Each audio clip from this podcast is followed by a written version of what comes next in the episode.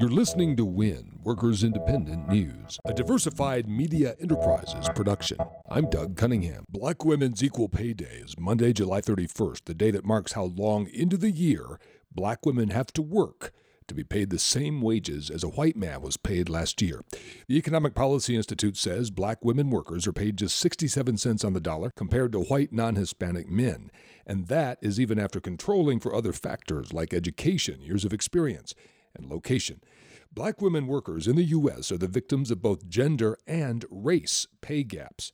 EPI says over the last 37 years, gender wage gaps have narrowed, but racial wage gaps are worse.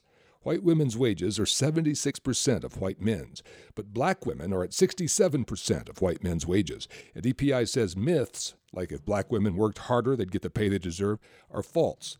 Black women work longer hours than white women.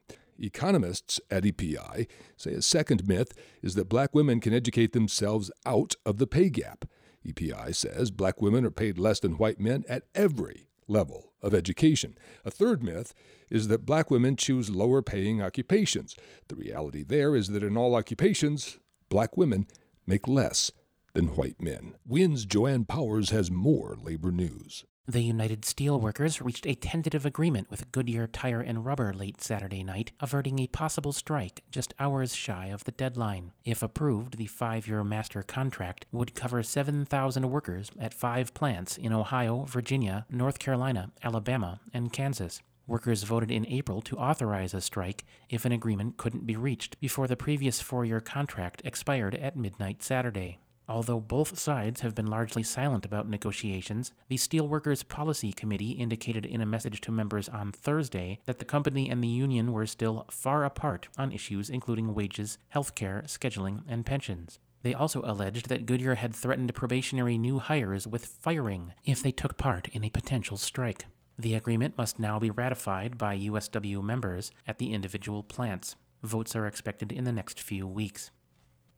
The union, representing 16,500 workers at Walmart's main supermarket chain in Chile, announced Friday that workers have voted to go on strike, calling for higher wages. Walmart operates nearly 400 stores in the country. Either party can now request government mediated talks in an attempt to reach a settlement and avert the strike. Brought to you by Blue Cross Blue Shield National Labor Office, empowering working Americans with stable health coverage for over 50 years. The National Labor Office is committed to remaining the top choice for the 17 million union workers, retirees, and families they serve. Online at bcbs.com/nlo.